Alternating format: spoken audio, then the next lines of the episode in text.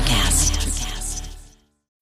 When you need mealtime inspiration, it's worth shopping Kroger, where you'll find over 30,000 mouthwatering choices that excite your inner foodie. And no matter what tasty choice you make, you'll enjoy our everyday low prices, plus extra ways to save, like digital coupons worth over $600 each week. You can also save up to $1 off per gallon at the pump with fuel points. More savings and more inspiring flavors make shopping Kroger worth it every time. Kroger, fresh for everyone. Fuel restrictions apply. Another day is here, and you're ready for it. What to wear? Check. Breakfast, lunch, and dinner? Check. Planning for what's next and how to save for it?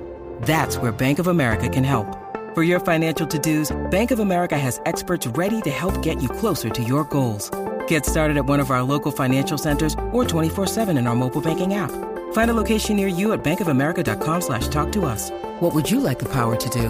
Mobile banking requires downloading the app and is only available for select devices. Message and data rates may apply. Bank of America NA, member FDIC. To me, it seemed that, you know, it's definitely a theater piece in that it's language heavy and less probably visual.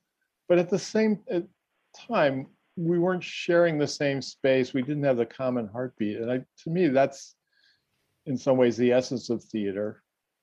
And yet, on the third hand, there was something incredibly theatrical about Vianne Cox playing all four roles. You know, it was all filmed in a tiny space of her apartment.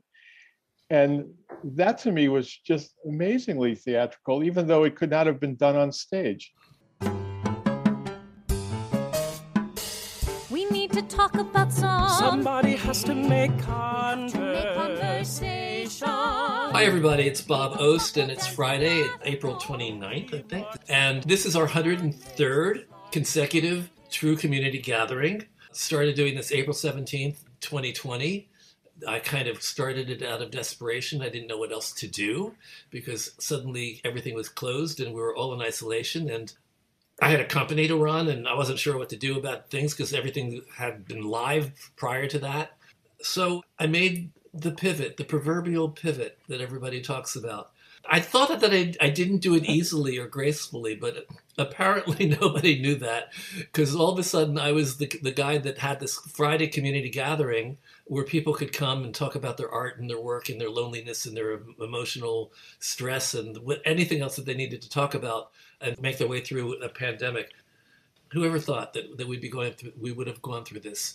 We're now coming out of the pandemic and things are looking very good in many ways, but interestingly enough, I think since December or January, almost every other day of the week, I find out about another friend of mine who has tested positive for COVID. Again, the good news is that a lot of people are testing positive for COVID and having to isolate and quarantine for smaller lengths of time than they did before, but they're not getting necessarily symptomatic. And the people that are getting symptomatic aren't getting as sick as people were getting 2 years ago. I'm very proud of the community that I have gathering here every Friday because not only did they make it through, but they were active and creative and doing things and adapting. We all have to adapt, and we adapted to a world in shutdown, and now we're going to have to adapt again to a live world with caution. I don't know how, but I've managed to come up with topics every week for 103 weeks. I always find interesting people. Today we're going to talk to some people that I know in a way that I haven't known all of the speakers that have been coming through here every week for the past 2 years. I was part of the selection process for our TrueSpeak annual gala. We asked people to submit short pieces about social issues that they cared about. We got 136 submissions, which for us is great. We're a small company, if those of you who have any other perceptions of us. We're actually small. And 136 submissions was a great honor and very exciting for us. We managed to get it down to 25 semifinalists and then 10 finalists. And you're going to meet 5 of the people whose work we actually did produce on March 20th in TrueSpeak, Hear Our Voices. This conversation will be about rethinking things for Zoom. For some of you, it's like, why are you doing that now when we're going back into live theater and live presentation? And my answer to you is that I don't think we're going to leave Zoom behind. I don't think we're going to leave virtual behind. Some of us are embracing it as a medium of its own.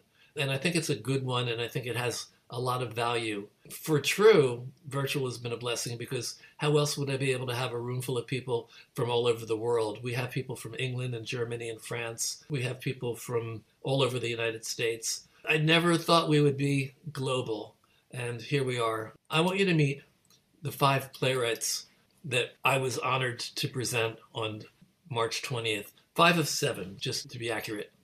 John Busser, David Beardsley, Ian Patrick Williams, Kristy Thomas, and James McLindon. All people whose work I was very proud to present. I thought it was all terrific. I was excited that it was so hard to get it down to 7 pieces because there was so much good work that was submitted to us from all over the country. I'm going to ask the writers to introduce themselves and talk a little bit about how you've heard about True, why you submitted, and tell us a little bit about the piece that you submitted. And then we're going to talk a little bit later about how it went from a piece conceived up for stage to a piece that was fully produced as a film in a virtual presentation. John, let's start with you, John Busser. Okay, hi. My name's John Busser. I am from Cleveland, Ohio, currently living in Avon, Ohio, just outside of Cleveland. I've been writing short plays. I have yet to write a full length, but that's in the works. But I've been writing short plays for many, many years. And I write mostly very odd, strange comedies, but occasionally I'll stray into dramatic territory, which is what I did here for the TrueSpeak benefit. And I was going to say, it wasn't a very odd comedy at all. No. It's definitely like a very small percentage of what I write, but it was I had heard about True through another playwright acquaintance and looked it up and thought I would try sending the piece in. And I was stunned that it was picked to be done, but I couldn't be more pleased with what was done with it. I had a great director, an awesome actor, terrific producer and technologist. They put together a piece that I'm so proud of. Well, let me tell everybody a little bit about it since you're being shy about it. The piece is called It's Obstacle, right? Yes. I'm not, it'd be horrible if I got the wrong play with the wrong playwright. There was Obstacle. And the thing that was interesting for us as a selection committee and the people that were curating this event, we wanted to take the temperature of our culture right now, and we thought that a good way of doing that would be to see what writers were writing about. Yours was one of the plays that was about the most written about topics, gun control. You had your own take on gun control. There were must have been a dozen plays that all obviously were very aware of the need for gun control in our country. We're very aware of how brutal the experience has been in our country with shootings. It's become a part of our language. It's like the school shooting. Oh yeah, the school shooting. Yours was a school shooting in this case you were talking about, but it was for a very different and unusual and well thought out dramatic position, and I wanted to commend you on that. We were all very interested in the piece, and we're going to talk more a little bit about how you wrote it, whether you ever thought it was going to be filmed, and whether you actually did write it for stage, which I think you did. So we'll come back to those specifics later. I'm going to move to David Beardsley. David, I knew you already, and I want you to know that we read all of the plays blind, so we didn't know who wrote them, so we didn't know that this was written by somebody who had just been on our True Voices reading series 8 months before. And Jessica Garou picked me again for a second time around, so she and I have some sort of psychic connection going as writer and director and producer. So tell us a little bit about your background, David. Sure. Yeah, I'm David. I'm a playwright from Boston, Massachusetts. Grew up on the West Coast, but I've lived in Boston for about 30 years now. I tended to write plays that have some humor in them. I like to write satire. I like to write plays that have some connection to history or to political issues. And the play I wrote for True Voices is sort of all those things. Every Creeping Thing It's a climate change satire about four dinosaurs. I think your sound went off for a second. So it's Every Creeping Thing is the name of the play. Yeah, the name of the play is Every Creeping Thing. It's a climate change satire about four dinosaurs and a cockroach debating what to do about the impending asteroid strike and getting nothing done. And all we have left at the end is the cockroach. So it was sort of my attempt to write a play that expresses my own frustration and our seeming inability to address an existential threat like climate change. But yeah, I've been honored to this the second time to have been presented by True. I had a full-length play, Tiny Empty Nest, in True Voices last summer, and that was a terrific experience. And I've just really enjoyed getting to work with the various people and starting to connect with the organization. I think it's fantastic. Thank you, David. Thank you for being part of True. I'm going to move to Kristy Thomas next. So Kristy, hi. Tell us how you found your way to True and tell us a little bit about who you are and what you were doing before we reproduced your play. Hi, Kristy Thomas. I literally, you said how I found True, and I'm like, oh, I don't remember, Bob. In my mind, I'm thinking, like, I know that I submitted for something else after the short, but that was because Kate had reached out to me. So I do know Kate. Kate directed my very first play in 2016, and I didn't know anyone. And they gave us a list of like, well, here's some directors and some technicians. And I just randomly, I was like, oh, she's an educator. I'm an educator. This will be perfect. And so that's how we met each other. I didn't know that she was a part of True until things started going, and then it was like, oh, Kate's being honored. What a small world. But it would be easy for us to say that you heard about the TrueSpeak submissions through Kate. We could say that. We can say that. We will give her credit for that. Okay. I don't know if that's true. I feel like I submit for a lot of things, and it, you know, just blind submit because I have something that fits. But I have zero problem giving Kate credit. Like, she has been such a wonderful kind of like mentor for me over the years. So no problem with that. But I've been writing since I say that like it's just been so long. I've been writing for about 10 years. I started writing because I consider myself to be a lifelong educator.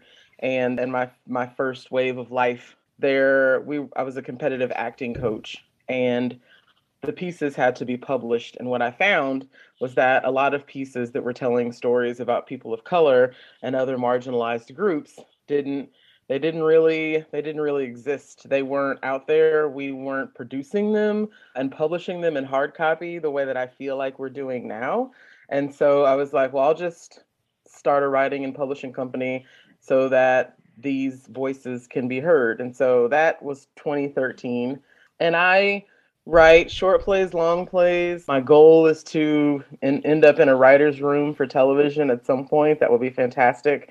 But I put in the chat, I'll be in New York for 3 weeks this summer. My second play, I've been named the playwright in residence for the She Arts NYC Festival. So I'll be in New York for 3 weeks mentoring the other playwrights. There are plays, eight total, some plays, some musicals, at the Connolly Theater in the East Village. So if you are around and free, you should definitely come and support. All of the writers are marginalized in some way, shape, or form. Either they are women or transgender or non-binary, and it's a really exciting experience to be the person that gets to come and sit in on rehearsals and assist other writers in doing cool writer things. So that's where I'll be this summer. So if any of you are around, please come and see us. And just give us a quick look at the play that we did of yours, Only Black. So as an educator, the play was called Only Black, and I was teaching at a school district here in Kansas City, and there was one black educator in the district office. And so I had been teaching for almost 18 years by the time I came here. And it was just funny to me because at all of the new teacher stuff, he was there. And so at one point, I just kind of went up to him and stood by his side. And I was like, yeah, you have to show up to everything, don't you? And we just kind of shared a laugh. And it was what I realized the position that I've been in as an educator as well. a lot of schools don't have funding for the arts.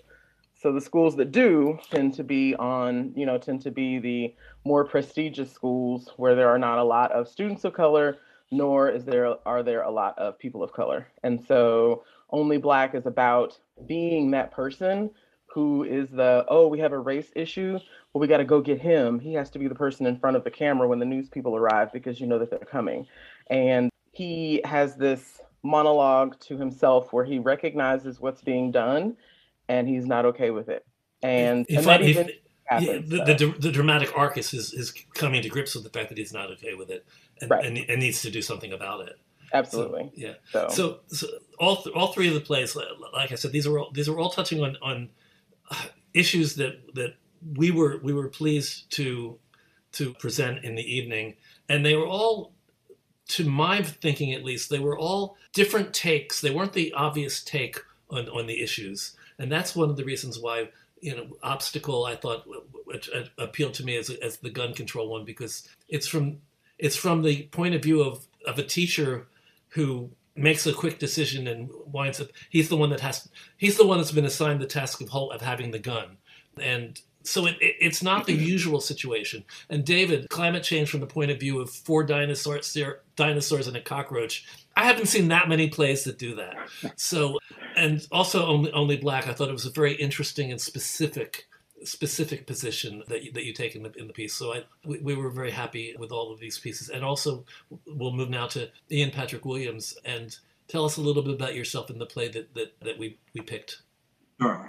Okay, I started off as an actor, still am. I did a 3-year stint in Chicago at the Goodman School of Drama. I was a stage actor for many years.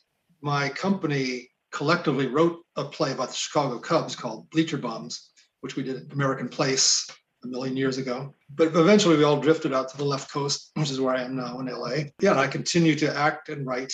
And so I've had some short plays done here and there. So true, I'm sorry, being on the left coast, I didn't know who you were, but it just popped up in my inbox that guys were looking for short pieces.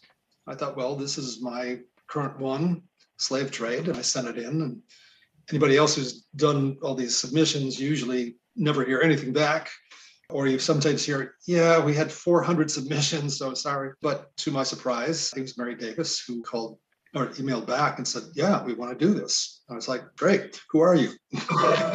And shout out to Janelle if she's still on.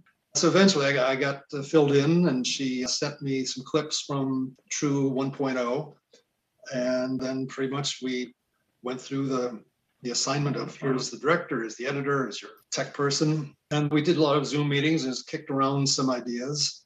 And I don't know if you want to get into the weeds a little later about how it changed. Yeah, we're going to do that later. We're definitely going to do that with all five of you. The thing I wanted to say is this was one of the things that is in our culture and in the cultural conscience right now is our relationship to technology, and this was a play that was able to fill that particular slot for us in a different way. This is about an abusive boss and his relationship with his Alexa. Oops, I shouldn't say that because she's right here. But she didn't hear me. So, and also it had an interesting turnaround where Alexa, it's a power play, and Alexa takes her power back from her boss. And it was a unique vision, a unique take on a topic that we thought was very much part of the social fabric that we're living in right now. So thank you for Slave Trade. And you have no idea how passionate Murray was about your play. Oh, I do. I mean, I got filled in. It's sort of funny. The backstory is she has a real hate for her Alexa device. And when she read it, I said, I want to do this piece. Yes, it was for her, it was personal. Okay, James, you... What can I say? We're in a pandemic. We were in a shutdown. We had a vaccine, and there were people that were against the vaccine. So... yeah, I mean, of course we would want to do something about anti-vaxxers, but yours was a little different. So tell us a little bit about yourself and about your play. Sure, it was a little different. My name is James McLindon. I'm in Western Massachusetts in Northampton, kind of a refugee from Boston, further back. Yeah, I'd wanted to write something about the pandemic, and I'd done something very early on and then found myself really uninspired by the whole thing, which seemed wrong. It's like the well, I don't know if I can say it's the defining thing in our lives right now. There's probably 3 or 4 of those, but it's one of them. And I was struggling to find an approach to it. And I started reading a biography of Ethan Allen, who turns out to be a crazy man who I had no idea, but I like to write with comedy, and he brought the comedy in spades, however unintentionally.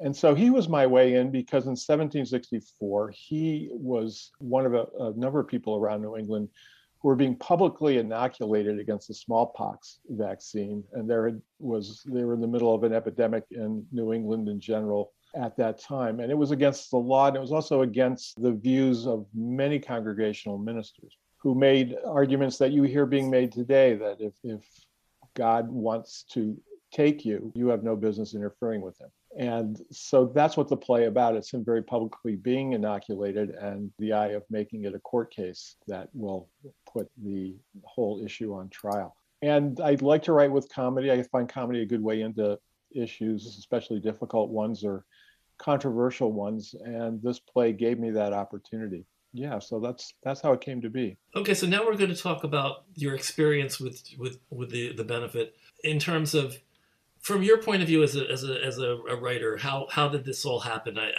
I think we found directors for you, but you were never, I don't know if you knew this, but you were never required to say yes to the director. It was always a question of, is this somebody you want to work with? Did you all know that you had the choice? I suppose I did. I mean, very happy. Yeah. The last thing in the world we wanted to do was create an uncomfortable relationship. But let's take you one at a time, and let's start with you, James, because I think that the journey for you from the play that you wrote to the play that was produced was so extreme. It was choices were made that were so different and unexpected. You're allowed to talk about how you feel about that. I'd like everybody to be as honest and open as possible. If True did something that you didn't like, you're allowed to say that too. Just be honest about it all. We do our best, but sometimes we make mistakes. I guess I found the process very helpful because it helped me address an issue I was having with the play that I hadn't found a good solution to. So, and that issue was, I'm writing a piece that's historical, and by definition, the characters in it are almost all white and male. It's hard to get out of that. I have Ethan Allen. I have his assistant, the doctor who does the inoculation. I need a constable there. And the only way I could even begin to get a woman on stage was to make her the 4th character. But I wasn't really happy about that because it's not a very significant role and the like. So I was struggling with, how do I address the lack of any sort of diversity in this play? And there must be some way to do something with it. And so all these things are turning over my head. When I got my director, Kay was just tremendous. You could tell us who it was. Yeah. Yeah, Katie was tremendous. Okay, I'll tell them who it was. It's Katie Huffman, everyone. Yeah, she, we talked about how we're going to do this, and I told her what my concerns were. And she had also had the idea of perhaps casting one person in the role, and that's what we did. And we cast Bianca Cox. We cast a woman who play all 4 roles in the play. Let's take a step back for a second. Sure. When you wrote the piece, what was your idea? Had it ever been performed on a stage? Yes, I believe one time. And it was performed in what way? Was it performed with set and costumes? Was it performed minimally? Yep, no, it had full costuming. So that was fairly minimal, but I think that's the right choice for it. Okay, so just so everybody's clear about this. So we're talking about a period piece and a costumed comedy drama. So when Katie approached you with the idea of using one actor for all 4 characters, how did that feel? Like most great ideas, at first it felt like, how are we going to do that? She was way down the road ahead of me, and I hadn't really thought about it. And I was still catching up to the technology that you guys have to make that work. I mean, she sent me the piece that she had acted in the year before, in which 2 people who are never in the same room are made to appear to be together the entire time. And so I realized your technological capabilities offered up a lot of possibilities. Well, let me just say, it's not our technological capabilities. It's the people that we have that we're capable. I'll accept that as a friendly amendment. Yeah. So with that in mind, and thinking about what she was proposing, it all just began to make sense to me. You know, it was easy enough to do it with one person playing all four roles. I thought having a woman play all four roles both, you know, turns the whole gender thing on its head, and it in a really fun, interesting way, and just opened the play up to, I think, a lot of great possibilities.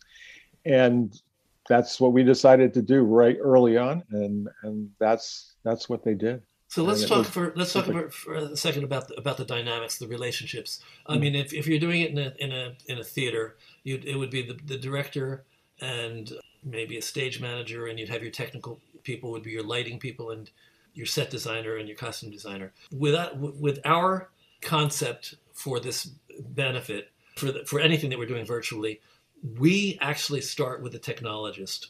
I'm using the term technologist. Some people who do tech love the term, some people hate it. But I think it's a nice broad term that describes many different things that happen virtually. A technologist is the person who can oversee and make sure that the shots are set up right, that people are in frame correctly, that things are lit correctly. And then also we need somebody that's going to be the editor. So after everything is shot, there's somebody who has to be able to put it all together. And you talked about one of the very, very big things that we learned last year, which was that through the use of green screen and a very, very skillful technologist, you can make it seem like two people are in the same room. So when were you aware of the fact that you had a technologist working with you? Very early on, probably the first time Katie and I talked about the play. She told me, and I hadn't heard the term before. So I think I asked her, what's that? And she told me, and when I saw the piece that she'd been in, when she sent that to me, it became clear to me how a technologist was, in fact, definitely needed. Okay, so we'll come back we'll get more details from everybody, but I'm going to go to John right now. John, what was the journey for you from the play that you wrote to the play that you saw in the benefit? Well, one of the things that I've been involved with here in Cleveland is I help run a writer's workshop for Cleveland Public Theater. It's called The Dark Room, and we meet once a month, and writers bring scripts, and we'll do either excerpts from longer pieces or if they have a 10-minute piece. And we just basically do them as cold reads. We hand scripts out to people in the audience who are, you know, actors or other writers that want to take part. We just go up and do a cold read. The point of it being so that the writer can hear it. So ever since I've been involved with it, that's when I've been doing most of my writing for. Once COVID hit, I happened to write this particular piece, and it was meant for the stage, but we did it the first time on Zoom, which, you know, being a monologue, there's an advantage there because you can be much closer to the actor. It's just one actor, so it's not very complicated, but there's an advantage to doing it on Zoom because you can really get a good look at what's going on the actor's face, as opposed to being separated, you know, by being, you know, the actor on a stage and the audience back a little bit. So I had an advantage there that, you know, knowing that they were going to film this here, I knew would work very well. The nice thing about what True was able to do is when we did it on Zoom, you had, you know, somebody sitting in their bedroom, you know, or their kitchen or whatever doing this. But because this took place in a specific location, a police interrogation room, the technologist here we were able to create a background and, you know, put the actor into it to give it that extra bit of reality to it. And you had the advantage that, because they were filming it, we could do close-ups, we could do medium shots, we could change it up a little bit to keep it more visually interesting. Plus, our director, Glenn Borders, had some ideas for interspersing some imagery behind the actor, which, you know, would help recall the events of the monologue. So there were some real advantages to the way it was done here. And a lot of that all came from Glenn. He was very specific about what he wanted to do. And he was so enthusiastic about it. I couldn't really argue with anything he wanted to do. I was like, sure, let's go for this. Well, Glenn was with us last year too. He directed something in our series in our benefit last year, and the other umbrella concept that I forgot to really mention, overarching concept, was that we know that Zoom can do talking heads, and we've spent 2 years of watching readings, and for the most part, they've been talking heads in frames. Last year and this year, what I told the directors from the start was, please think beyond talking heads and frames. So Glenn did that last year and this year as well. That's one of the reasons why he made other creative choices too that we might want to mention. He was with us a couple of weeks ago. We talked about it, but he also chose to not shoot Danny Bolero in black and white, but to remove the color from Danny's shots. And so Danny was always appearing in black and white, and the insert shots, the interstitial shots of backgrounds and things of traffic and fences and other things that may relate to the play, they were all in color. So it was very, very artistically thought through. Were you involved with any of those decisions, just out of curiosity? Glenn had talked to me about this, and it wasn't anything that I had thought of, but boy, what an impact it had, because especially thematically, you have this issue of gun control, which so many people see as black and white, and it really isn't. It's more muddled than that. It's, you know, there's a lot of gray area in there, which worked perfectly to have the actor in this gray area, the not only the interrogation room, but he himself, because he was conflicted. This wasn't an easy thing for this character to go through. And so when Glenn suggested that, I thought that was brilliant.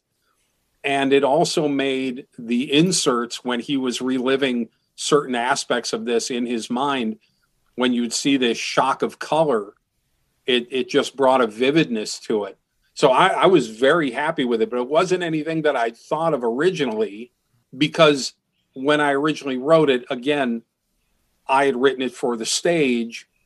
The first time we did it was on Zoom, but it was just basically to hear it. So Glenn and Maureen and, you know, it was her husband. Maureen, help me out here. Who was? Yes. Yeah. I mean, they really went the extra mile to punch that up. It just looked great. Okay, so I'm going to move to Kristy. Again, it's the same question. It's, when you wrote the play, did you envision it on stage?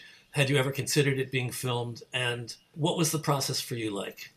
I know that I'm not sure whether you had did you have a close relationship with the director? Were you in touch with Ben throughout? Like previous to this? No. During the process. Yes. Yeah. Mm-hmm. Okay. Yep. So I definitely didn't write it to be on film, I guess is how you would phrase it.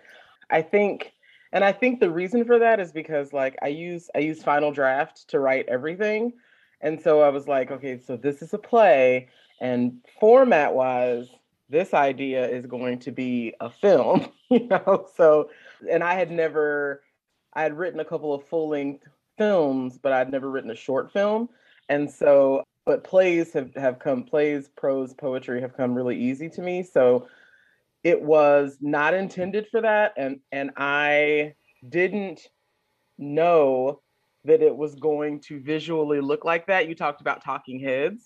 I just assumed it would be like, and we're up on Zoom and he's, you know, going to be in his apartment or in his office and he's going to have this monologue. And so Ben told me early on, he was like, you know, let's think outside the box, let's be creative. And I don't know whether it's my inexperience or I'm just, you know, I'm one of those writers that's I'm happy to have my work done and I want to see what someone can do with it kind of without me.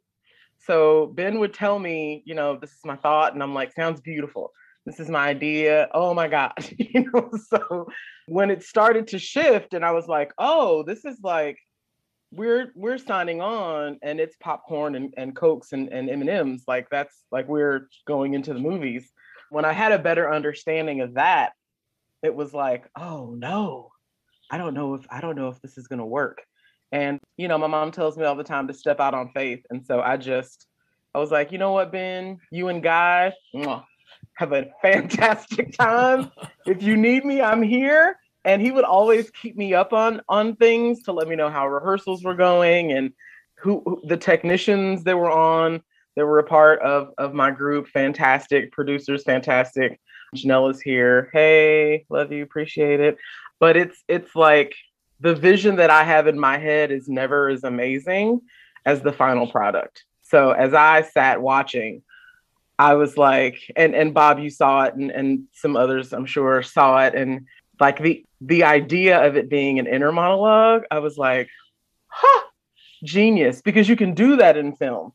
On stage, for a whole play, that doesn't really read as well, but the transformation from what I wrote as a stage play to what it became as a short film, I was in awe and it was wonderful, especially just having one character hold our attention for, you know, 10 to 12 minutes. It was great. And just to give people who didn't see it an idea, we actually were in an entire environment. It was the actor is Guy Whitlock. Just before it sounded like something. It was like between Ben and God, but you meant it was Ben and Guy. Oh, Ben and Guy. Yes, yeah. I'm sorry. I just want to make sure that we cleared that up. I mean, God came in and out, God was always there, but it was Ben and Guy that had the relationship. Correct. In fact, he's the director, Ben Harney, who, in case people don't know who that is, he was actually the original Curtis in Dreamgirls.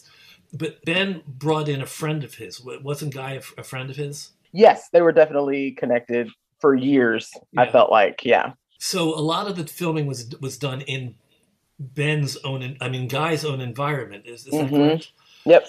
So it was not a talking head in frame. We always were seeing him from at least waist up and sometimes full figure. And he was going through motions in his office and picking up things and looking at things and putting them down. And he was moving all over the place. So it was a very kinetic piece. It was not a static talking head in frame. For sure. I'm really happy to hear that you were pleased with that. Oh yeah, and I love props. I mean, I do. I'm a prop kind of writer. So all of the props and I had mentioned that to Ben, and the props that they had in the show were, it was like, oh, okay, well, she says there should be a picture frame. So like checkmark picture frame. It was like picture frame and the picture. And I was like, ooh, this is nice. It was because I'm always looking at the full frame, not just at the person who's talking, and everything that they had in the film to assist with telling the story, it just worked and it made sense. So just so everybody understands, what becomes important in this particular situation is the placement of the camera and the placement of the actor and everything that's around. So every shot was thought of in terms of the whole picture. And we had, oh my God, I don't know how many different angles. It must have been 20, 30 or more angles. Yeah. It flowed. It didn't. Everything ended up being perfect. The frames were perfect and everything really felt like it flowed. Sometimes, because I have sat on another, it wasn't true. It was out in LA, but it was kind of choppy. And I felt like True spent the right amount of time with the film to the editor to make all of that just flow and feel seamless. Just to the room, so you all know, we gave the editor 2 weeks with the final, he was supposed to, I'm not sure if it always happened, but the intention was to give the editor 2 weeks with the final cut. And I got an early cut and then I got a final cut. So the timing was, for my editor, I'm assuming, was really good because I did get that earlier cut. Okay, so now we're going to go to case number 4. We're going to go to Ian. Let's talk about Slave Trade, because I know that there were some very specific changes that were made to the play, and And I know that that may not have been comfortable for you at first. So let's talk about your journey from the page, from the play to the film. Yeah. And I have to, by the way, I have to say, having seen it as a film, I can't imagine how it would have been done as well on stage. Do you agree or disagree? Yeah, well, so many producers, even when you're doing a short piece, they'll say, it could just be one set and like a minimum number of actors because I can afford that. So I thought, okay, here's a guy in his office. It's just him and this disembodied voice. And I thought, that's reducible. The sticking point was, in the original play, he's been very abusive. Initially, he's Alexa, put on some music. Not that, not that. What are you, stupid? Play something else. At the end, when she's now basically in charge, she says, oh, I finally found some music for you, and forcing him to sing along with Aretha Franklin's Respect. Well, it turns out when you're performing for a benefit to make money, you need to pay for that kind of music, and they want a lot of money. So the word came back after we'd been Zooming together, the whole team was together, and everybody was ready to go. And then they said, okay, you're gonna have to come up with a new ending. And so that was difficult at first. So we spitballed ideas back and forth, but really, Mary had said, and she sent me some of the stuff from last year. She said, we can do a lot of special effects now. I said, okay. And I started thinking about the actual title, Slave Trade, whereas it was a metaphor initially. It was like the changing of the dynamic, but this way you could actually literally have them trade places. And so I came up with more of a Twilight Zone kind of ending, and we wrote that and sent it in, and everybody went, yeah, that really works. So it was fortuitous in a way that I couldn't do the original ending, because I think this ending is actually better, especially for film. For those of you who didn't see it, what he's literally talking about is there's a gradual. It's a very Bergman-esque. It's like Persona. It's a very gradual melding of the personality of Alexa and the personality of the boss, and they wind up switching places. And so Alexa comes out into the world and is in the audience, and the boss is stuck inside the Echo, the Amazon Echo. So I don't know. I don't. A good director probably could make that happen on stage. So don't give up on the idea. But it was a definite rethinking of your play in a different medium. In this case, I think what made the play work so well was, again, camera placement. It was the shot, position of the shot, you were also shooting this from multiple angles, and then there were close-up shots of the Alexa dot tower. I had said when we were talking about this, since it was a confined space, I said, do yourselves a favor and the editor a favor, make a shot list. Just go through and each line. I mean, don't wait till you're actually, and God bless Bruce, he said, come into my place, my home, and we'll shoot it here in my office, which is, a godsend. But I said, don't get there and say, well, maybe we should do this, maybe we should do that. Get it all out, and when do you want to do close? When do you want to do two shot? As an actor, I'm kind of used to that kind of work, and I've been lucky enough to work on some low budget stuff where I can actually stick my head in the editing room and watch what they call an AVID editing deck, and they're all 4 takes, and they just go back and forth, which one they like. So I said, just do Joe, the editor, a favor. Don't make sure you've got coverage, but don't give him 10 million different angles, plus it's Bruce's time. And so, yeah, it was a matter of how do you break it up too, because you don't want to just do here's the guy, here's the device, here's the guy, here's the device. So they made a wise choice to put Alexa further across the room so you could actually get up and cross to it, then go back. Some of the POV shots of her and of him. So yeah, it worked out great. So if anybody in the room isn't getting the theme yet, basically you have to really rethink. If you're going to work successfully in virtual, Zoom or whatever platform you're using, you really have to rethink things in film terms, which leads people to get very defensive and say, well, I'm a theater writer, or I'm a theater person. I love live theater. And the question always comes up, if we're doing it filmed and edited, then is it still theater? And I say yes. I say It's a hybrid medium, but part of that is definitely a theatrical take. These are writers who are writing from a theater point of view, a theater perspective, with focuses on dialogue. Film focus tends to be on the visuals and on the details of the film. Here we really are strongly sticking to dialogue, the written word. Theme, I would say, much more so than films. It's a motion picture. It's about keep it moving. Stage plays are just dialogue, character, and theme. And so you just compress that down to 10 minutes. And yeah, it's I think very rich. So I'm a big proponent of virtual theater.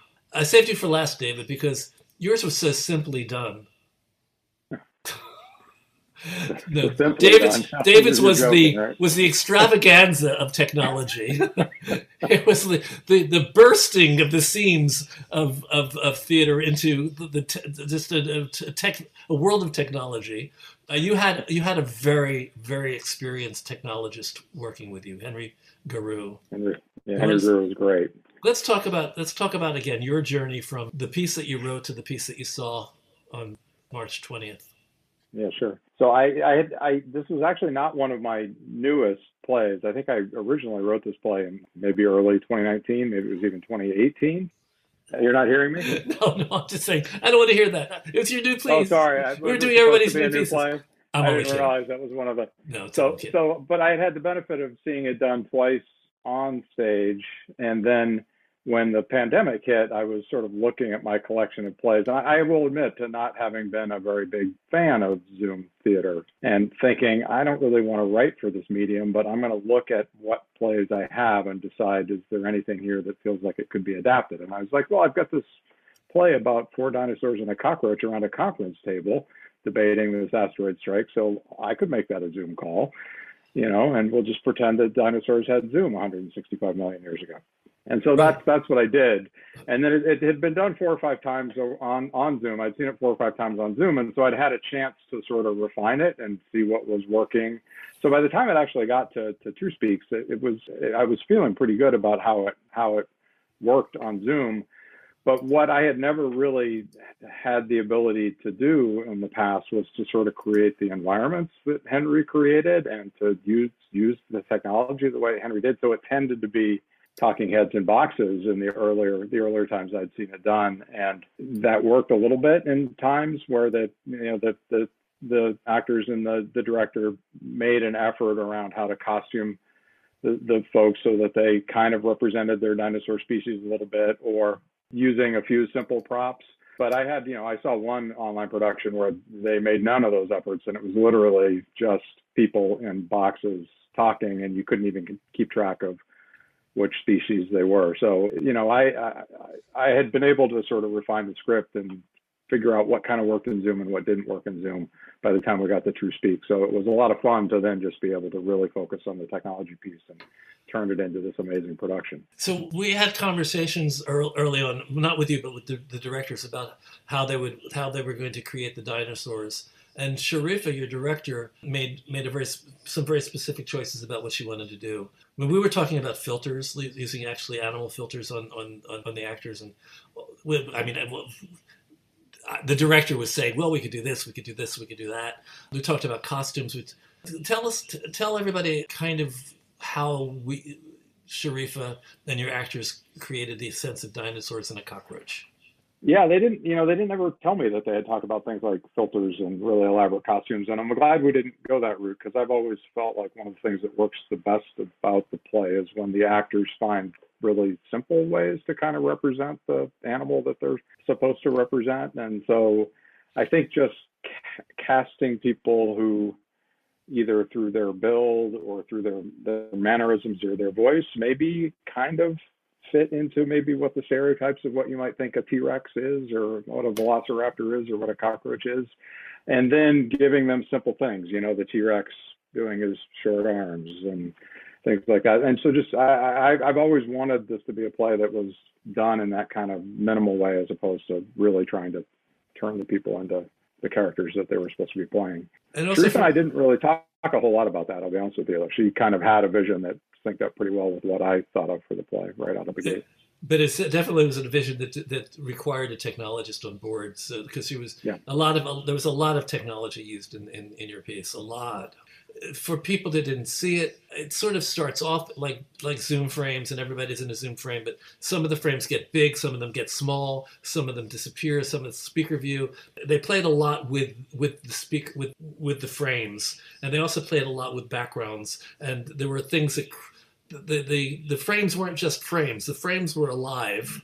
Things would come out of the frames. Things would slide down the frame.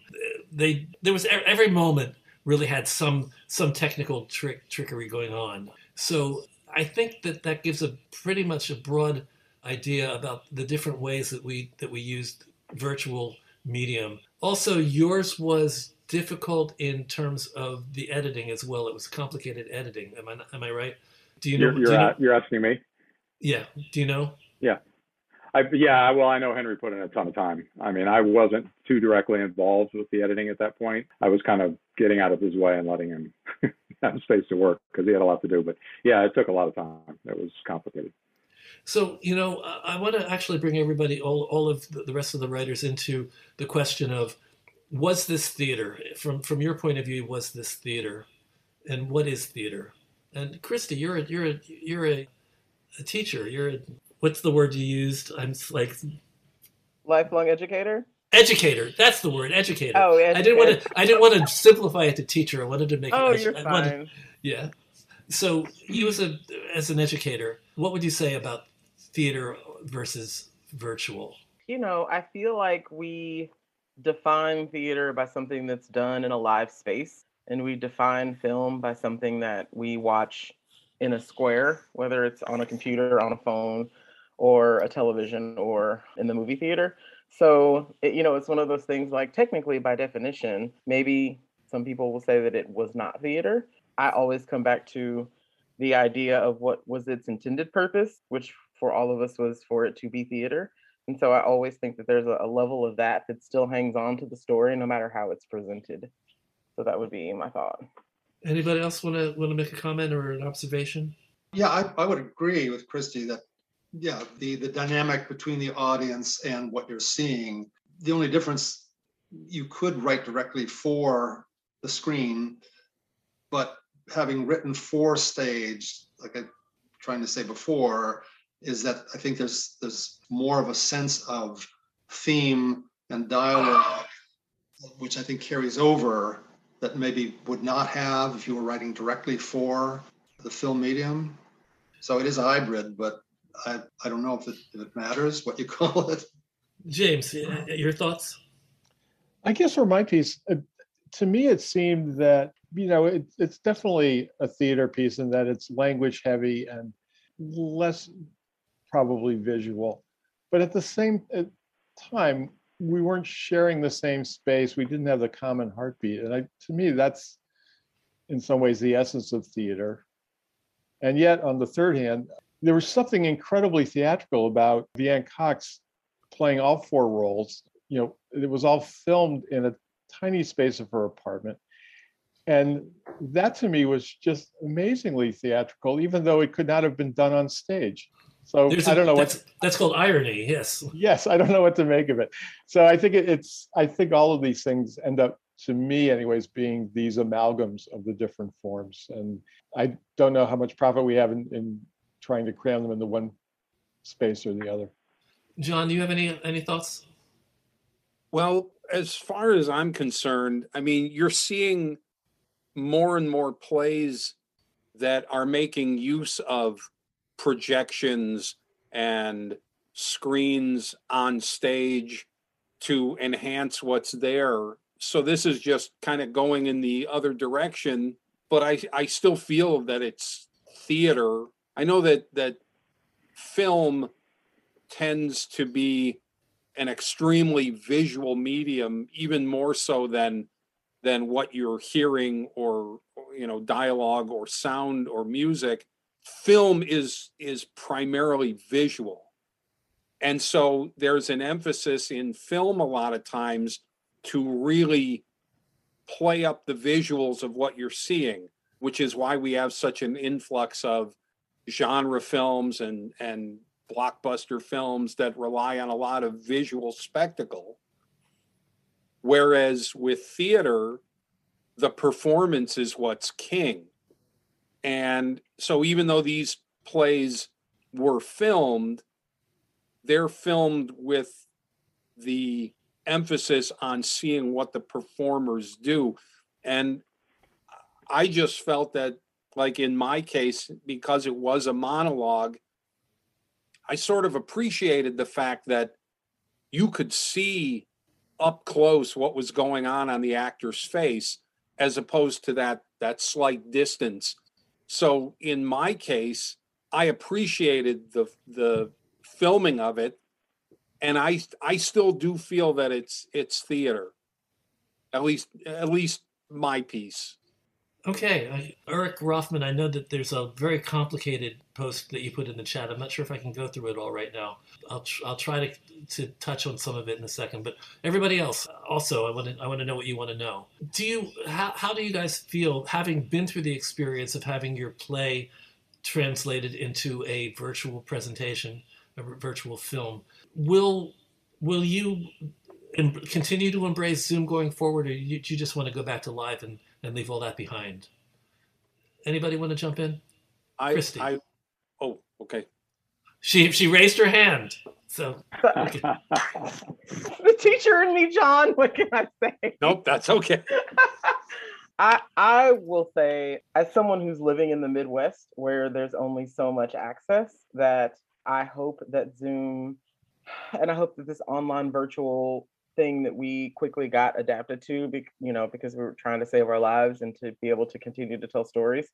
I hope that it continues. I think that it's a good way, like what you said, Bob, there are none of the people on this call would I have met in the real world of me being in Kansas City, Missouri. And so I think that aspect of people say in the business that it's all about who you know, and it's about networking, and how much networking can I really do from Kansas City, Missouri, when I know that the connections that I want to make are in New York and LA, and I'm stuck in the middle. So for me, I hope that it continues. I in my mind, I want it to become an addition to, like, if the body is film, theater, and television, that the virtual world becomes the legs or something like that. You know what I mean? But it does stay a part of storytelling.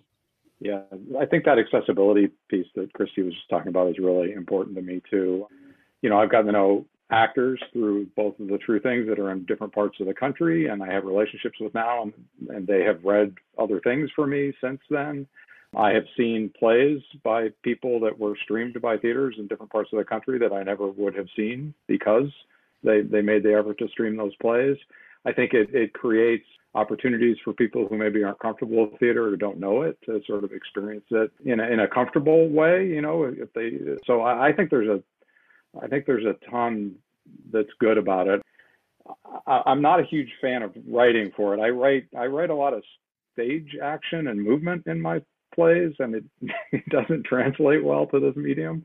But I think it's a great way to do early readings of drafts and hear plays out loud. So I love to use it that way. And it does force me to be disciplined and really think about dialogue, because it's a very dialogue heavy platform. Anyone else? James. Yeah, I agree with what Kristy and David both said. The great silver lining of all of this has been for me the ability to work remotely with people who I never would have gotten to work with before.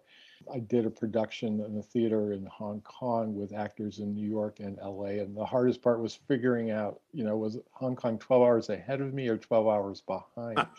I once was 24 hours late to a rehearsal, but that's another story. But it was tremendous to have that ability to work with these people. And the final aspect of it for me, and I hope this continues whatever else happens, is that this weekend, for example, I have a short piece in the Boston Theater Marathon, and I can't be in Boston, but for the first time, they're streaming it. The last couple of years, they have done it on Zoom, but before that, they never streamed it. And now they're going to, and I'm going to be able to see it from a couple hundred miles away. And that's wonderful. And I hope theaters do that. I think it can increase revenue streams and just broaden their appeal, reach audiences that they can't geographically reach. So I'm all for that. John, finally, we'll get back to you. I It's funny because one of the things that Zoom has done for me, that's like all the stuff that everybody's been saying, it's like, that's so true that you're meeting a much wider range of people.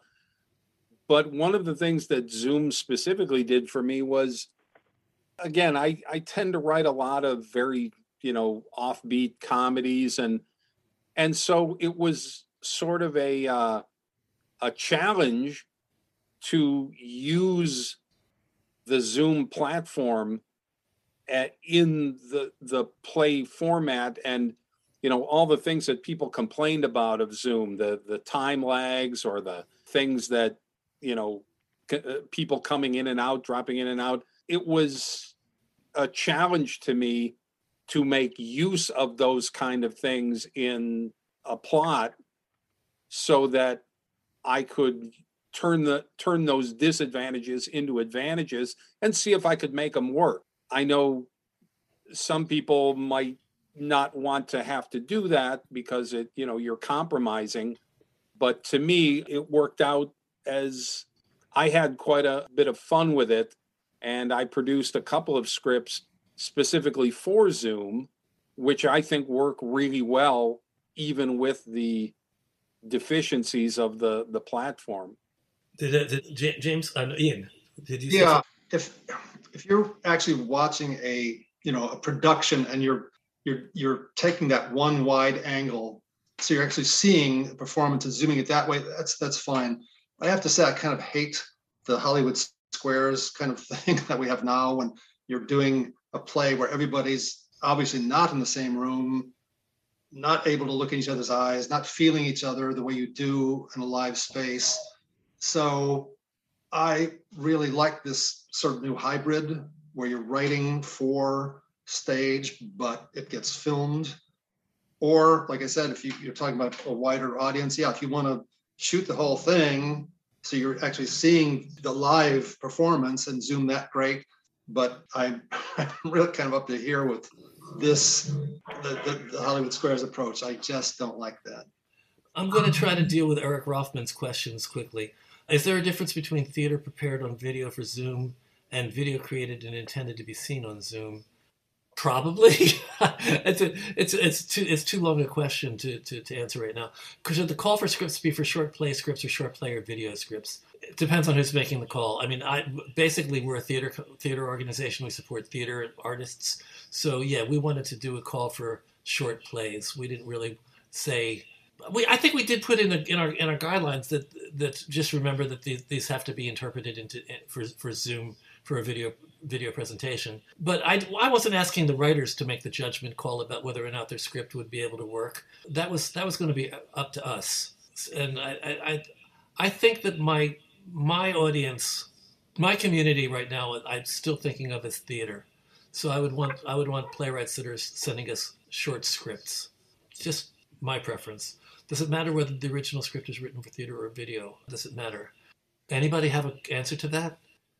I think it matters in the sense that how well it translates to the platform can sometimes be affected by whether it was really written to be on stage or whether it was really either written for a virtual platform or adapted to sort of work on a virtual platform. So I think there are plenty of stage plays that if you just took them and presented them on Zoom, they'd be terrible. I think there's some real thought and effort that needs to go into creating something that works in a virtual sort of space, The other thing I'd say to you, Eric, is I think that one of the subtexts of this conversation that I'm having with all five of these people is that even though it was written for stage, essentially at some point or other, somebody's mind was rewriting it for video anyway. So yeah, I would say that there should theoretically be an advantage in a piece that was written for video, but that's assuming that the writer has better ideas about how to visualize it on film and with editing than the director and the technologist. Since I see this as a collaborative form, I think that the writer, director, and technical person are all equal partners in creating a Zoom film. We'll call it a film for now. So I would say that just like anything else in life, sometimes things work and sometimes they don't. So somebody could write something for theater that is not translated well into video, and somebody could write something that's intended for video and it still doesn't work. It just depends on who's doing it and what the creative aesthetic is and how good people are at creating those shot list. Who was it who was talking about the shot list? I think it was Ian. Yeah. Ian. I would say that when you're writing for video, that you are writing in shot lists, and I don't think that's necessary for a writer who's not used to doing that. I think we can take a theater script, and we did. We took 7 theater scripts and we made them into videos. Does it matter whether the project is viewed on Zoom or in a theater? You know, Eric, you got me stymied on some of these. What do you mean, does it matter whether the project is viewed on Zoom or in a theater? Do you mean projected in a theater? We're talking about a final product that is a video, and whether we want to see it in a theater projected on a screen or whether we want to see it on a Zoom screen. Are you there? I just wanted to spark a discussion on all these issues. My own personal feeling is that it all depends, and that all these things are options, and they're options that the writer and the collaborators and the people who are trying to do should make a decision based on all the possibilities that are available. But I think all these things have to be thought of when you're either choosing something, writing something, or presenting something. The interesting thing, just to talk about one, I'm going to have to end, but another basic difference between theater and film is that theater changes every performance. Film is what it is. It's a final product. It's tangible. Not only that, but a play that is written for theater has different productions, and every production is a different play. So we're still in the hybrid. We're still talking about taking a play and freezing it into a form. The way that these 7 plays were filmed for the benefit, it's the way that they will be. That's not to say that we can't do other things with the plays and do them on stage or do them with another team. Collaboration is so much a part of everything we do, and although we all I'm a playwright, by the way. Although we all think that we're, we are the creative impetus for the piece that we create. It changes no matter what collaborators we work with.